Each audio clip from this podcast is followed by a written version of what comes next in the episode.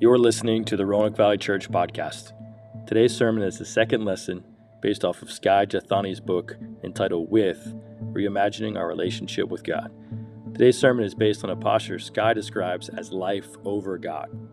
Life over God recognizes that God has created laws and principles that govern the world. This posture reduces faith to principles, divine laws, and applicable instructions without God needing to be involved. Life over God lives as if God's part is finished. He has given us the owner's manual for life, and now we are responsible for following the instructions. Listen in to learn more. Please visit our website, roanokeValleyChurch.org, and on our Facebook page, facebook.com slash Church, for more resources, sermons, and links to help you be a part of all that God is doing in the Roanoke Valley. And now, enjoy today's lesson.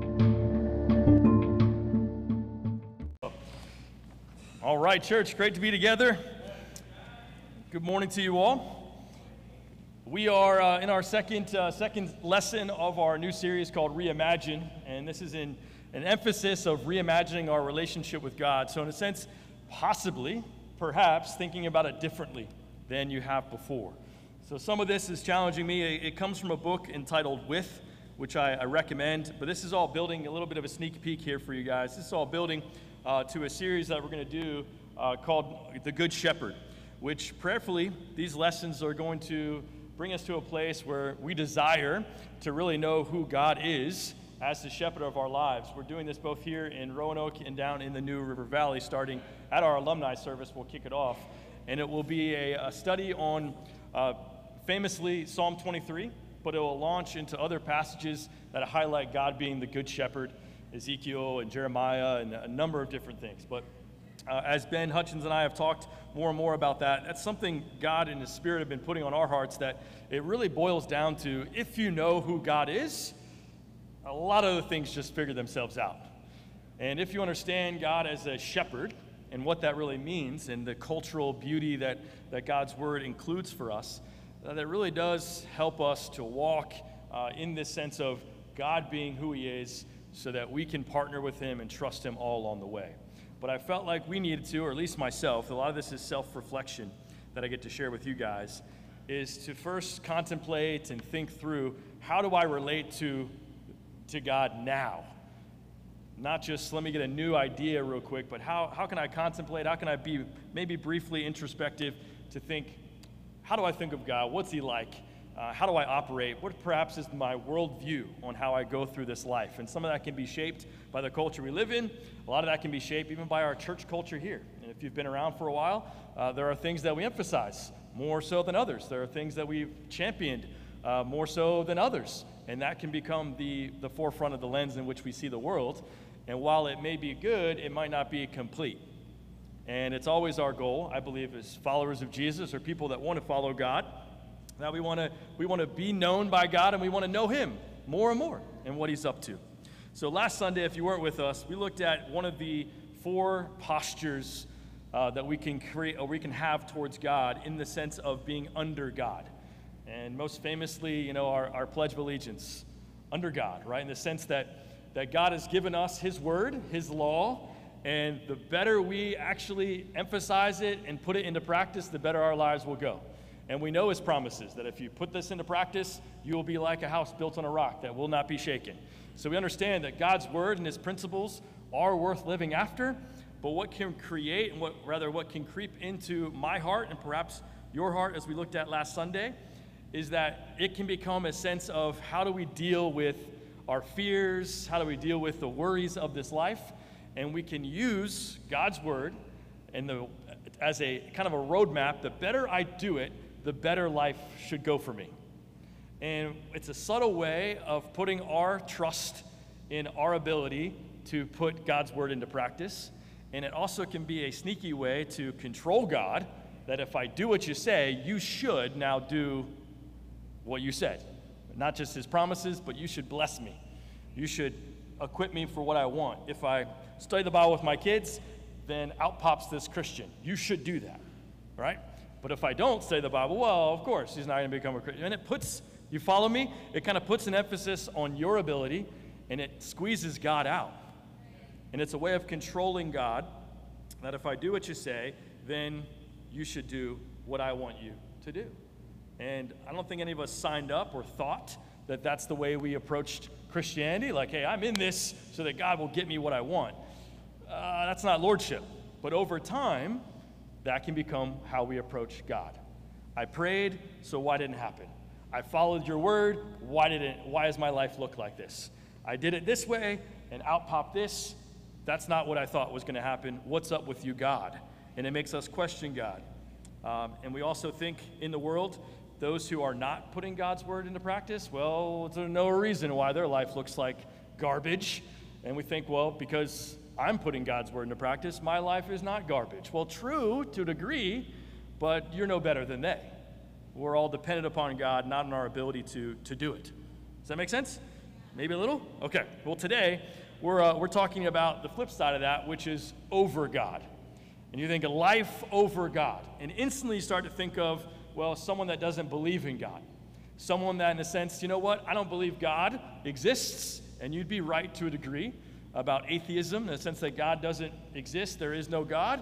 Life has natural law and order, and you put those things into practice, and this is life. So you would be true to that degree. But there's also something in our history called deism. Ever heard of that? All right, which is a little bit of a hybrid of not it's not full-blown atheism, but it's also the sense of deism that there's natural law and there's laws that God has put into practice or put in, in place. And if I understand those laws and do them, then life is controllable, it's in order. But even deism squeezes out God completely, and it boils it or minimizes it to a simple sense of I, I do what God has orga- organized in the world. He organized gravity, so okay, I understand that and believe that. So that's how life kind of operates. But God is not in the picture. There's no relationship with God. There's a relationship with natural law. Does that make sense? So we are after a relationship with God. Every one of these lessons boils down to that fact that we want to treasure God above everything else. That we want God to be our great reward and our treasure. He's the one we want to know and to be known by. And we want others to know that, not just passing along best practices or applications or knowing how the world works in a sense. We want to know God. So this posture uh, definitely came about well before um, you know Isaac Newton was contemplating the nature of the universe in his garden one afternoon in the in the ripe age of oh, not his age but the year 1666. Isaac Newton uh, wondered as he saw an apple fall from a tree, why does an apple always fall towards the earth? And Newton's suspicion launched his great, his great quest to define the law of gravity. And eventually, his work launched multiple disciplines that inaugurated a revolution of scientific theory called, or scientific moment called the Enlightenment. Ever heard of that? Yes? Okay, yeah, all right, all right, all right. All right, this is a little bit of history, so don't go to sleep yet. Uh, the, but the Enlightenment, and you're like, oh man, that was back in the, in the 17th century. What was that to me? The Enlightenment fundamentally changed the way you view the world, period. Period. You, you weren't born then, I wasn't, so you, you're swimming in the Enlightenment theory. All right, and modernism and postmodernism, it's there. The way you view the cosmos and how you relate to the universe is directly shaped by Enlightenment thought. So none of us are free from what I'm about to share. So we're all in this together. We're all swimming in a bowl of Enlightenment soup, okay? So deep in all of us, and this goes way back before Isaac Newton, deep in all of us, this goes back to the human condition that we see in the Garden of Eden, is that we all desire to control our environment, period right? None of us, unless you're a toddler, uh, likes chaos. Like you, you you're, you're trying to control your environment, and as the older you get, we're trying to mitigate our fears. When we're younger, we might be afraid of the dark or the boogeyman or some things like that. Sorry if you're still afraid of him, it doesn't exist. Pop that bubble. So, anyway, there's this sense of the older I get, my fears take root in different things. Where I used to be afraid of the bully down the street, well, now I'm afraid of my children having a bully. And it, it just changes, it shifts. I believe Hazel highlighted that beautifully in her communion. But where life under God, as we talked about last week, can attempt to control God and mitigate fears through religiosity and morality and obedience and faith, life over God can view the, can view the universe very much in this Enlightenment theory that it's like a machine.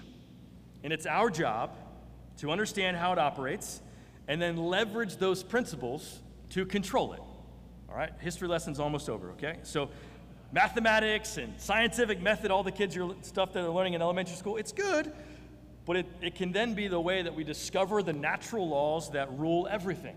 So, there's a natural law that rules everything, and the implications of that understanding of the universe works out in practice that now God, who very much was the dependent figure in previous generations, is now replaced by science. Right? So we look at the, eh, you know, the ancient religions and polytheism and even the monotheistic religions of the past, and if someone got sick, they'd run to prayer. They'd run to rituals and they'd run to all different things. And we, you know, we look at that and say, okay, you know, it wasn't the smoke that healed that person, it was God, but it was very much central that God's got to do this. Well, the Enlightenment brought in their science that actually deals with your fear. You get sick, run to the pharmacy. You don't need God, run to the pharmacy. Now, what I'm not proposing is that we all huddle around in a circle and say, okay, someone needs, you know, some medicine. Well, let's just ask God to, to heal them. Well, well, God does create science. God is in control of the cosmos. He blesses brilliant people like Bill Blaskis, who's a family physician, who knows these things, who can actually prescribe truths in the cosmos that help us heal and grow. But as disciples, we understand that we don't believe in science as the dictator. We believe in a God who created it. Does that make sense? So if you're out there like, no, actually more informed that's by science than, than God, that's enlightenment thinking. Squeezes out God being in control and it replaces it with law, science that God actually, we believe, created. And we see more and more of that as we get older. So I'm not shaken when the when the, uh, the universe by this new telescope is becoming bigger and bigger. Some people are like, this proves that God doesn't exist. Well, more and more people, and my thinking is this, this proves this is way bigger than just a happenstance. There's got to be a creator in all of this.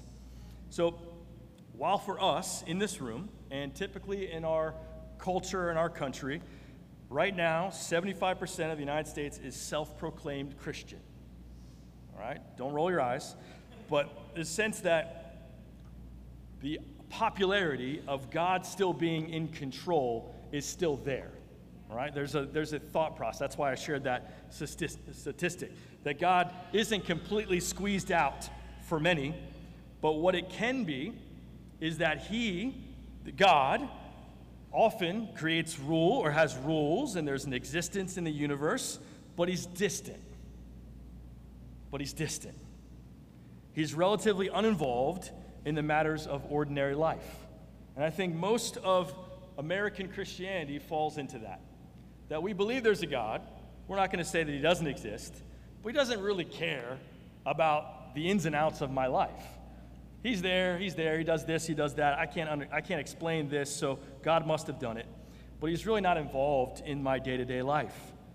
It's the old watchmaker analogy that he creates a watch universe runs automatically without requiring his involvement. I think a lot of people believe that's who God is. And they blame God for the chaos sometimes that we see in our world on that watchmaker theory. Like, is he going to do anything? But as people of faith, we subscribe to a belief that science and natural law point to God, that discoveries of the cosmos and this telescope and medical breakthroughs that Drew and Bill and all of our medical professionals and psychologists and uh, they figure out for us and teach us that that actually equips us to depend and rely more on God, not less. It's meant to create a strengthening of our knowledge of Him, not a, a greater dependence upon others. But that's hard. Think about our world right now. Think about the things that are going on in our culture. Where the Ten Commandments can be displayed. What's the definition of marriage? Who should teach sex education in public schools? Should we say the Pledge of Allegiance under God? Should that exist? Should we pray in school? This stuff's been going on for a long, long time. Think about the issues in our culture. Think about where you side on those two, right? We may say, hey, you know what? What's the big deal about the Ten Commandments being, being there in the you know, downtown Roanoke in the government building? Isn't government based on the principles that exist in God's Word? Isn't that the best form of government, we may say? Doesn't morality in God's word teach the appropriate things about sex education? Right? Shouldn't we have God in schools because God is worthy to be in all things, right? But then the flip side of that says, well, no, no, no, no. There's, there's natural law and civil law that's not based on the morality of God's word, so keep them separate. So we shouldn't have the Ten Commandments in any government building because we don't believe that God is, in, is the basis of civil authority. We don't believe that biblical morality guides how we should teach about sex, marriage, gender, and even what should or shouldn't be taught in schools. So you may be on the side like, hey, no, no, God's in the school, so morality should be taught. When I was in middle school, abstinence was what was taught, right? And then uh, we believe that, again, sexual morality is any, any sexual interaction outside of marriage, right? But we also see the statistics of a school that teaches abstinence and a school that doesn't teach abstinence have no difference in who's involved in sexual intercourse. None. Very little. So what you teach doesn't necessarily, or the principle in which you want to imply or apply doesn't necessarily change one's life. So what we're after here is you can hold to whatever principles and laws you want, but if there's no relationship with God as the founder and chief and focus, life doesn't differ which I can explain in my whole life why I grew up in church and I did all the right things, but as soon as that wasn't there, boom, in my heart, I was already just like everyone else who wasn't living according to God, and it just came out more, more abundantly. And the same is true for many of us who grew up in church. So the goal isn't let's just find the laws in which God wants us to live by. Let's find the principles that God wants us to follow to have great families and great marriage and a great church. But we must find God. When we seek to find, we don't seek to find certain answers so that our lives go well. Give me the top five things to do to have a successful marriage. Now, those are good things to seek and know if you want to know God most, or more importantly, that you're seeking God and you want to know who He is by those principles. What happens with, with life over God is that we substitute principles for God.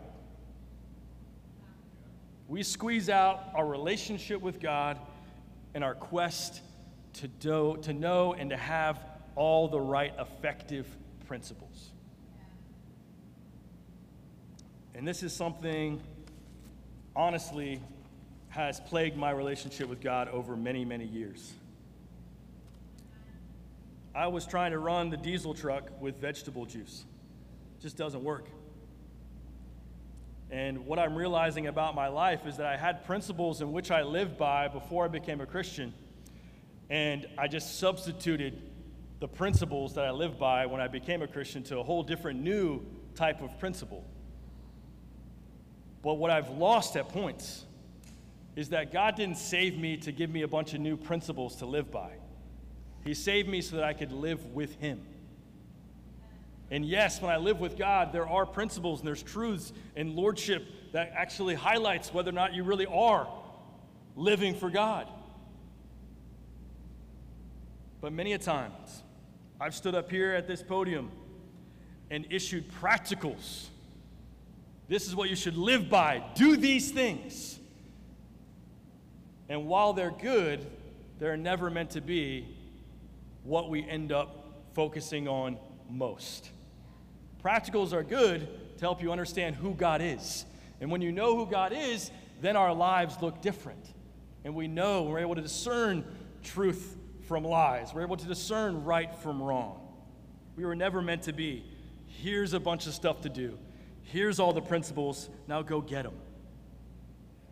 But unfortunately, a lot of teaching from up here and a lot of teaching from church and a lot of this type of approach can produce people that substitute principles for God or God for principles. Now we look at the world and say, hey, we know the people that listen to podcasts, uh, all these uh, different, all this, not, podcasts aren't bad. T- let me get my ideas here. This podcasts, they're kind of like self help that they get their information from Oprah Winfrey and Dr. Phil and Dr. Oz. And we understand, no, don't live according to those principles. You got to live according to God's principles. And we know that to be true because we know He's the creator of all things.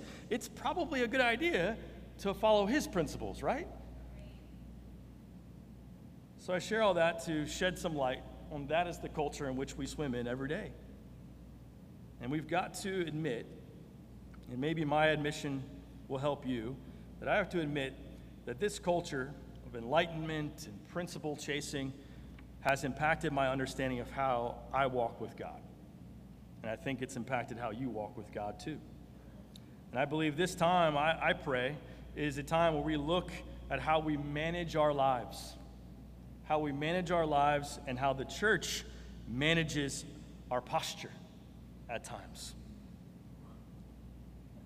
So I've got one point and it's after this idea of how may we be operating or influenced by a life over God, that posture. My first point up here, Will, is she's on it, man. Is that very same thing I've shared already. God's principles over relationship with God. Turn over to John chapter 5. If you're feeling like, oh no, you're not alone. This has been going on since Eden, all right? John 5, here in verse 36.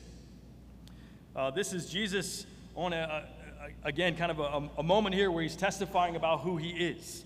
And it comes off of the heels of Jesus actually healing a man at the pool who was, uh, who was an invalid for 38 years. And he did it on the Sabbath, and the religious rulers, and they're like, whoa, the religious, the, the, those who followed the law, those Pharisees and uh, teachers of the law were like, whoa, whoa, whoa, who is this guy? You forced him to carry his mat on the Sabbath. You don't understand God. And Jesus goes on here in verse 36. that says, uh, I have testimony weightier than that of John. For the works that the Father has given me to finish, the very works that I am doing, testify that the Father has sent me. And the Father who sent me has himself testified concerning me. You have never heard his voice, nor seen his form, nor does his word dwell in you, for you do not believe the one he sent. You study the scriptures diligently because you think that in them you have eternal life. These are the very scriptures that testify about me, yet you refuse to come to me and have life. What do we see here? We see Pharisees, people that know God's word better than you and I will ever know God's word. I mean, these are the spiritual elitists. They are righteous. If they lived in your house, we would be convicted up one side of the face and down the other over and over and over again about their devotion, about their knowledge, their understanding of prophecy, what God's up to. They would be able to destroy any champion on biblical jeopardy ever. They would just be awesome. So these guys aren't. They are hypocrites in the sense they're not dealing with what's on the inside. But as far as their life, what they believe and know and what they do, they're living it. They're living it big time. And Jesus is able to say to them, You don't know me, and the word doesn't dwell in you because you don't believe the one who he sent. The Pharisees and the teachers of the law and Old Testament and a lot of different things that have come from that reduce the reducing of faith to principles, divine laws, and applicable instructions. That's what happened is that to know God, it, it's, it's just all this is what you do. Here are the principles you live by. You wash your hands before you do this. You do this sacrifice. You know this. You don't do that. You don't do this. That the more you kind of hang on to those things, understand those principles, then you know God. Many of us can rattle off how we should live. Many of us can rattle off why the Word is the Word of God, what discipleship actually is. You can rattle off what sin is and what it does to your relationship with God. You could teach someone what biblical repentance is. You could show why baptism is the moment in time we come in contact with the blood of Christ. You can actually teach all those things and not know God. You can have all the knowledge in the world of what the applications of God's word should look like. You could be able to teach up and down what a godly marriage looks like. You could teach up and down what discipline in a Christian household looks like. You could teach all those things. I teach all those things, and yet I'm convicted here that my diligent study in finding principles and laws and truths may actually, at points in my life, have substituted my quest to know God.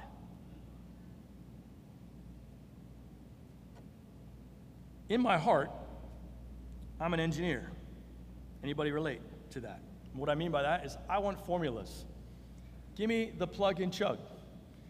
Tell me what A is, tell me what B is, tell me what C is. I want to do, you know, Pythagorean theorem, I want to do all that kind of stuff. Just plug and chug. Those are my favorite math classes. Give me the formula, bang, bang, bang. You make me do some abstract thing like, nope, this doesn't make any sense. What in the world? I feel uncomfortable with how many different directions this can go. There's only one. Give it to me, and I'll do that. So that, that mindset, that character, you name it, and some of it's good, some of it can get tricky, but that's what I want. Guys, that's what I want. I want a formula for church growth. I want a formula for marriage. I want a formula for child rearing. I want a formula for a great kids kingdom. I want a formula for this. I want a formula for everything. Give me the principles. Give me what's effective. What's effective over there? What's effective over here? What is how do they have that? What did they do? Let me do it. Oh, their kids are Christians. They did devotionals every Monday night. I'm doing devotionals every night. Oh, they said this, they didn't say that. I'm not going to say that. I'm not going to. And while it's great, and God makes it very, very clear, imitate those who imitate Christ. I'm not saying, hey, you know, I'm just going to do what I want to do because principles. Don't go there. But a sense of a heart that says, I'm more concerned about principles and applications and these things rather than God. Knowing that God is the chief actor in all of this. That there are no principle, no application, no ability that we possess to do things enough and right enough to make certain things happen. And I confess, I want to know applications and principles so that I do them I can control the result. If we do church this way, it should grow. If we do this kids' kingdom this way, then it should produce that. If we teach marriage like this, then we should have marriages like God wants us to have. Do this, this, this, insert, output. Input, output all day. Give it to me, give it to me, give it to me. And why? I'm afraid of those things not happening. I want to have a great marriage. I want to have, see my kids become disciples of Jesus. I want our church to grow. I want our kids' kingdom to be a place of safety, organization, and a time where our kids grow to know God. That's the output that I hope to see. But in my quest for principles and practicals and execution of all those things, in my heart, I'm saying, I believe we can do all those things and get the outcome, dare I say, without God operating in them.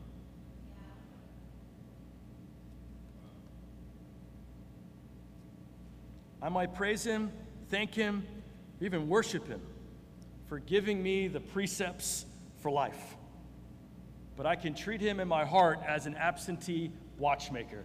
You made it, you put all the principles out there, you gave us the Bible, there's applications in them. I will find those applications and I will do them but I don't really expect you to be the chief operator.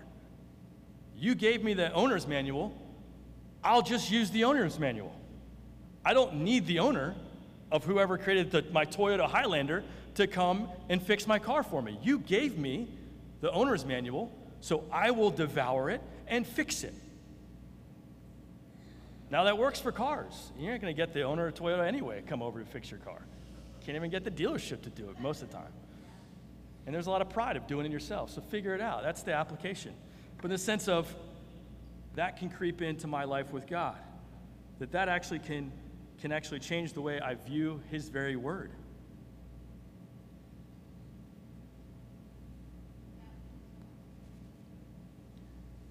Do you expect? Do you want? Do you ask? Do you look? for God's participation in your life. Currently, Christian publishing is a $7 billion industry. There's a widely popular book entitled Jesus CEO. by Laura Beth Jones. Laurie Beth Jones. She studied the New Testament in detail to decipher how Jesus managed to lead so effectively. She reduced Jesus' management style down to three core principles self mastery, action, and relationship skills. She called it the Omega management style. And she asserted that they can be applied with equal effectiveness in any area of leadership. So you see leadership in Jesus, give me that book. You're going to teach me how to be and lead like Jesus, I'll do it. It's not a terrible thing.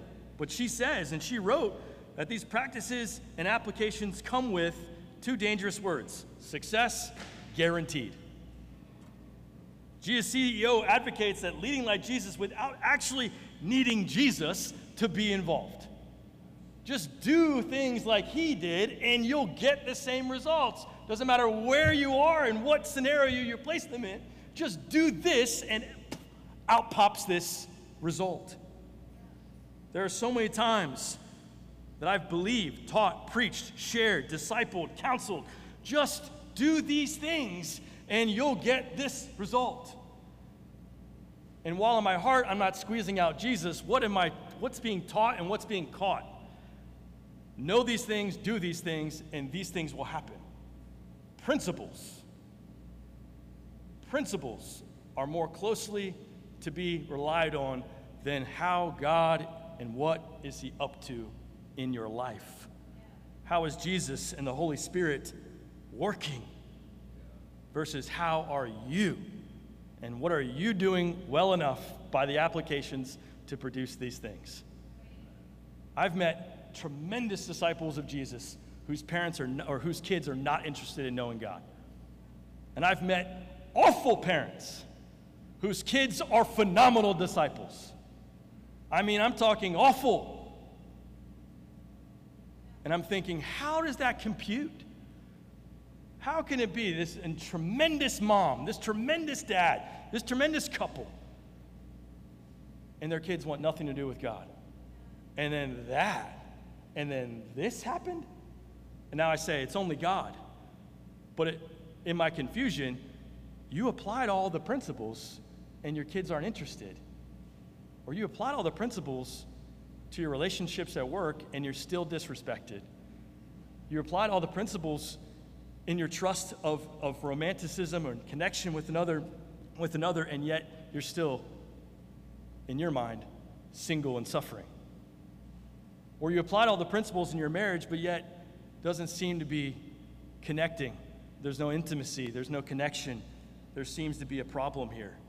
Anyone relate to that? So you can apply the same thing to Christian teaching, marriage, parenting, leadership, small groups, church growth, community involvement, Christian business. It's all get the principles, put them into practice, and you have success guaranteed.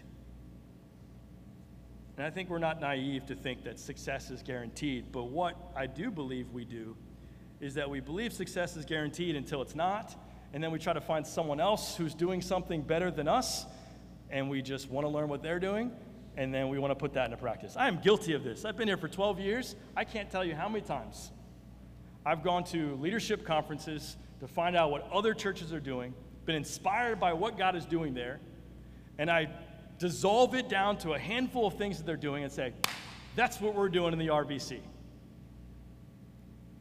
We're doing small groups. We're doing this. We're doing this.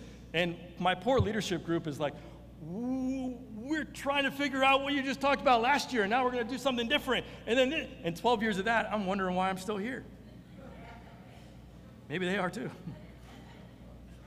This understanding of God informs many of us. I said this a couple, I got to move on here. Many Christians now we engage the Bible. We do believe that the Bible is the inspired word of God.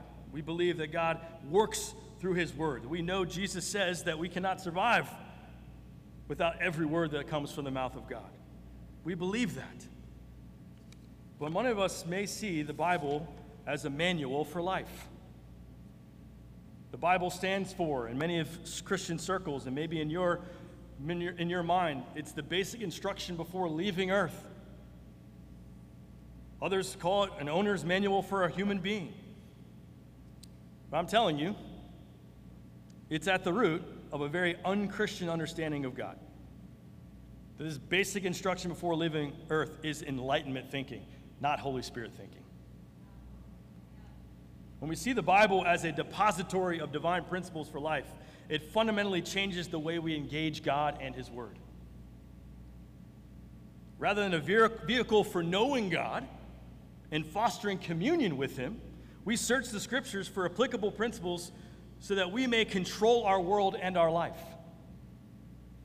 Life's hard. Let me find this scripture. And I apply it, and then, okay, it should now make me feel out, not out of control in my life. But it's based on your search of the application and your practice of the application rather than where is God? Do I know God better? Am I connecting to Him? Am I understanding He's in charge? The Trinity is no longer God, Jesus, and the Holy Spirit. It's God, Jesus, and the Holy Bible. We hold the, the Bible as a very high view.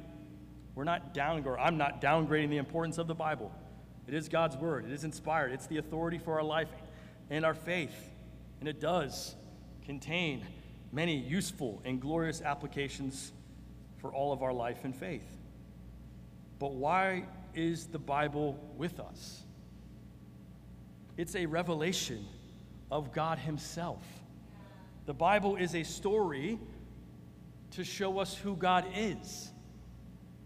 It's a revelation of who He is. It's what Jesus says there in John, John 5. All these scriptures, you devour them, but you can't see God right in front of you. The Bible points to me, he says, and you missed it. Why? Because you're applying the Bible as a divine principle book rather than letting it illuminate who God is. So we can devour the scriptures, know the scriptures better than any denomination you want to say, and yet we can miss God. We can miss what He's up to, how He's moving, how He's working, and it's right in front of our nose. It's a subtle trap that the experts of the law fell into, and so have I. The mastery of scriptures did not result for them in knowing God or recognizing Him. And there's been plenty of times that over the years, were things God was making clear here in Roanoke. I'm off trying to find other applications to bring here to Roanoke when God was up to something completely different right here. And instead of studying and praying and asking and discerning and getting the group together to pray to figure out what might God be up to, I try to bring another church and a whole other culture, a whole other city, and plop it right here in rural Roanoke and expect it to work. This ain't Wendy's. It's not Chick fil A. Take every menu in every city and everyone loves it. I love Wendy's. I don't know about you. Why do we do this? Why did I do this? Been in the ministry for 14 years, and insecurity can run rampant at times. That insecurity can only be quenched at points by effectiveness in the way my, my character and the way my mind can be sometimes that you are great because you're effective. You are a wonderful minister because you are effective. You are a wonderful husband because you are effective. You're a wonderful dad because you are effective. If you're not effective, you're what? You're defective. And if you're defective, you should leave. Right? So, to alleviate that fear, I want to know what works so that I can put that into practice here so that I and we can be effective. But what is effective? What does that really mean to be effective? How do we judge what effectiveness is? Go to Numbers chapter 20. You guys with me?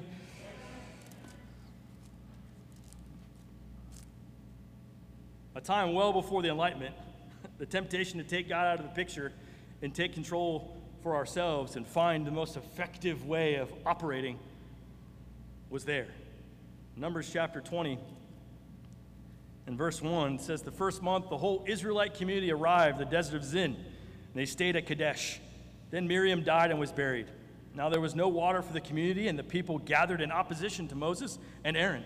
They quarreled with Moses and said, If we had died when our brothers fell dead before the Lord, why did you bring the Lord's community into the wilderness that we, we and our livestock should die here. Why did you bring us up out of Egypt to this terrible place? It is no grain or figs, grapevines or pomegranates, and there is no water to drink. Moses and Aaron went from the assembly to the entrance to the tent of meeting and fell face down, the, and the glory of the Lord appeared to them. The Lord said to Moses, Take the staff, and you and your brother Aaron gathered and gathered the assembly together. Speak to that rock before their eyes, and it will pour out its water. You will bring water out of the rock for the community so that, so that they and their livestock can drink. So Moses took the staff from the Lord's presence just as he commanded him. He and Aaron gathered the assembly together in front of the rock, and Moses said to them, Listen, you rebels, must we bring you water out of this rock? Then Moses raised his arm and struck the rock twice with his staff. Water gushed out, and the community and their livestock drank. But the Lord said to Moses and Aaron, Because you did not trust in me enough to honor me as holy in the sight of the Israelites, you will not bring this community into the land I gave them. I give them. These were the waters of Meribah, where the Israelites quarreled with the Lord, and where he was proved holy among them. You know, Moses here was literally stuck between a rock and a hard place. Bible humor, come on, give it to me. Anyway. And he needed to solve this problem. Sorry, Bill. Bill hates puns and things like that, so here we go. Uh, he needs to solve this problem. Prior to this moment, Moses and the staff worked a lot of different cool things. He had separated the waters of the Red Sea with the staff. That staff actually dropped and became a snake, right? He turned the water to blood of the Nile. That staff was money, effective. That's an effective staff. God told him with that staff, even, even multiple times in the wilderness, raise the staff up, have everybody look at it, and they will not, they'll be bitten by snakes, but they won't die. Whoa, that staff is effective. But now, God's up to a new thing. New problem, new thing. But when Moses got stuck between the rock and a hard place, God said, Here's what I'm up to. Here's what I want you to do. But again, it's all about trust. Moses gets rattled and he's fearful and he wants to be effective and he wants to do what's right. What does he do? Goes to what worked. Strikes the rock. Now, the crazy part is what happened? Water came out. It was effective. It was an effective way to solve the problem. It was effective. They got water. It happened. The community's like, Yay, this is amazing. But God said, You didn't trust me. You took matters into your own hands. You followed a principle that you thought applied in every situation. You thought it would quell your fears. You thought it would actually meet the needs of the group. You just did what you always did. But I was up to a new thing. Most importantly, I wanted you to trust me, not your applications. And it cost him the promised land. So I think we have an obsession with the word effective. And I think we assume that God does too. I think we assume that God thinks like we do, that He's after the most effective thing, the most effective principles of leadership, the most effective small group practices, the most effective church growth tactics. But we see all throughout the scripture that effectiveness is not what God's after. He's after faithfulness faithfulness, not effectiveness. Jeremiah, faithful or unfaithful? Faithful. Effective or ineffective? To the world, ineffective. Jonah, faithful or, or unfaithful? At first, very unfaithful. Showed up half heartedly, said one line, one line sermon Come on, talk about an effective practice. You guys would all be up for it. But God caused them to repent, not Jonah's effectiveness. God was at work. And I think too often in my heart, and I think in this over God posture is that I put my faith in the principles and practices over God. That when I read my Bible, I look at that depository of principles of life. And the more I can get and know and do, then I can control my fears. I can control the outcomes. I can predict what's going to happen in my relationship with God, my wife, my kids, the church, in the world. And I can spend so much time and money looking for effective practices on how to do what God wants to do. I remember one minister's retreat really, really well. There was a brother from Indonesia, talk about a different culture, Indonesia, who had spent 14 years developing a community ministry. And what I mean by that is that for us, it was a whole different way of how to engage community. A lot of times in our fellowship of churches, we have a Bible study series that we engage people with. Here are the, the, the first principles, ironic. Here are the first principles. Here are the, the kind of the building blocks of a faith with God. We can put those studies into practice. Someone will know those studies and they will respond by prayerfully becoming a disciple. And I learn those and I respect those and trust those, and they're great because it's the Word of God. But in my mind in the ministry, I can sit down with anybody, study out these scriptures, and I believe that if I do those things, they'll become Christians. So I train people to know those, and I expect them to know those, and I encourage them to know those, and I push them to go do those because I believe there's a practice in that that's been shown to be effective. So here we are. Let's do those things here and expect the same results. But when they don't, I've heard a number of things. What's up with God? Are these studies broken? Are these scriptures the ones we should be using? They start questioning the application, rightly so. So let's find another one. Let's read another book. Let's imply another book. Let's do this. Always for principles, always for practicals. Again, I'm up for learning. But there's times where all that squeezes out God working. And our faith is in a system, we don't call it that. Our faith is in a system of practices and principles rather than what might God be up to here. Now, if I get in a pinch, can I confess some more? I met a handful of, uh, of guys here over the last couple years. And I decided, you know what? I'm going to study the Bible differently with them. I'm not going to rely on these, these cookie cutter scriptures.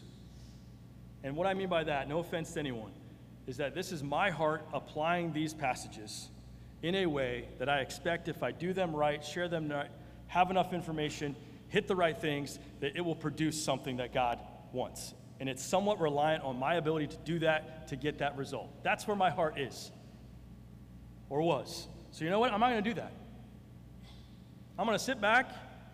I'm going to talk about bigger ideas of who God is. Just really walk with them not get to a point of, do you know this? Do you know this? Do you know this? Okay, building blocks. But just really try my best to stay in touch with what the Holy Spirit's doing, love these people, connect to them, befriend them for no agenda whatsoever, just to walk and to see God change them. And they did. And they did. And it was the most riveting, refreshing experience of the last 20 years. God did this. I mean, there was one time where I was giving up, like, this guy just doesn't get it. How long do I go with this? And we looked at one passage with no agenda, and he's like, dude, why didn't you tell me this before? Oh my goodness. And it all just like unfolded. And I'm like, wait, what? Dude, I just, wait, what? What'd you say? We just looked at this one passage, and this is where you got from all that? What in the world? And there's nothing that I could say other than, whoa, Okay, that's God. Two months later, he walks away from a fellowship, seeking other things. Do you know what my gut reaction was? I don't know if that process worked. And then another guy, same thing, same result. What did I do? Because I felt ineffective. I don't know if what I just did works.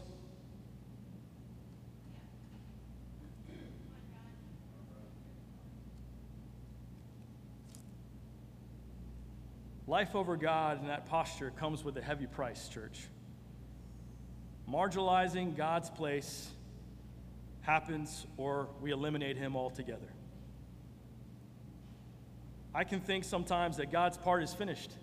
He gave us the Bible, gave us the Holy Spirit, He's given us His scriptures, He's given us His word. Now I'm responsible to follow the instructions and implement those principles, and the outcomes are on my shoulders. And when it doesn't work out, the outcomes aren't as expected, and there's nobody I can point the finger to except for me. I didn't study the Bible well with them good enough. I didn't highlight enough. They walked away for that reason. I probably didn't share that scripture that highlights that. You know what? I just didn't. I just didn't. I just didn't. I, I, I. And why this posture fails? Because it doesn't deal with the burdens of fear that we carry. It doesn't deal with why life may not be joyful, why my fears aren't alleviated. It saddles us, rather, with a degree of responsibility that we were never intended to carry. Never. I can't say that loud enough, but this gym's loud enough, so I'm not going to yell anymore. It gauges success based on effective outsourcing or outcomes, rather, rather than the faithfulness to God's calling. Let me say that again. Success is based on effective outcomes rather than faithfulness to God's calling. What is effective? Faithfulness is what God wants. You are successful because of your faith in knowing who God is, not in what happens because of what you do for God. We conclude that whatever the most effective principle out there is that I'm reading or you're reading is automatically the one that God wants us to employ. And that may not be true. I'm just inviting the church here to contemplate what God might be up to.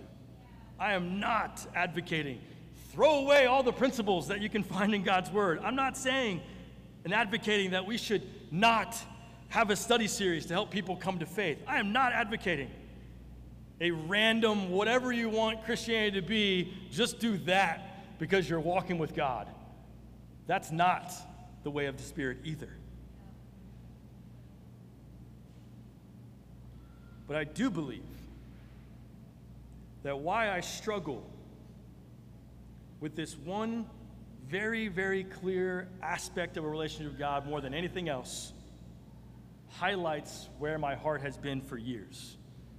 It is ironic that prayer has been a, def- a deficit in my spiritual life for years. And that most pastors and ministers that I talk to, prayer is one of the number one things they do the least of. I read way more than I pray. I buy Amazon books and devour them. We're going through a series through one, for goodness sake. More than prayer. Now, I'm not saying pray more, boop, out comes this. What I am saying is that my relationship with God has primarily been over the course of many years a hunt for effective principles rather than seeking God's face. And I don't know what that means. I don't know what I'm going to find. I'm not sure what the what's the pot the, the pot of gold at the end of the rainbow in that quest. I don't know. But I do know that Paul says to the church in Ephesus, I want you to know how wide and how high and how deep and how long the love of Christ is. He doesn't say, here's these effective principles, do all this. He does say that, but the bar the biggest thing is knowing God. And what I am inviting the church into is that I want to create room for the unsearchable movements of God in His Holy Spirit. I want to see what He's up to. I want to leave room for mystery rather than knowing what we should be doing so well and just in an orderly fashion that we can somehow believe we can control the outcome. I got to wrap up. I got to stop. It's getting late. It's 12:05. Anyway, uh, next Sunday we'll look at another one. And uh, prayerfully, this just leaves you kind of in the spot of like, I don't want to do that. I want to do something different. And you relate if you can relate. If you can't, amen. There's some, something else there for you. At the end of the day, we want to walk with God. There are beautiful principles and applications even in this lesson. But I want you to be open to the mystery and the movement of the mystery and the movements of God and His Holy Spirit. Read your Bible this week. Read it, study it, devour it, memorize it. But why? Because there, God is with you. You're communing with God. As you pray, commune. As you read, commune. As you walk and talk, commune. And prayerfully, God will give us great discernible understanding of what He's up to today.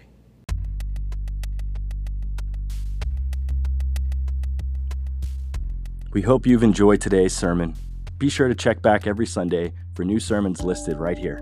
Subscribe to us on YouTube and like us on Facebook to stay in touch with all that God is doing in the Roanoke Valley Church. Thanks so much, and we'll see you next time.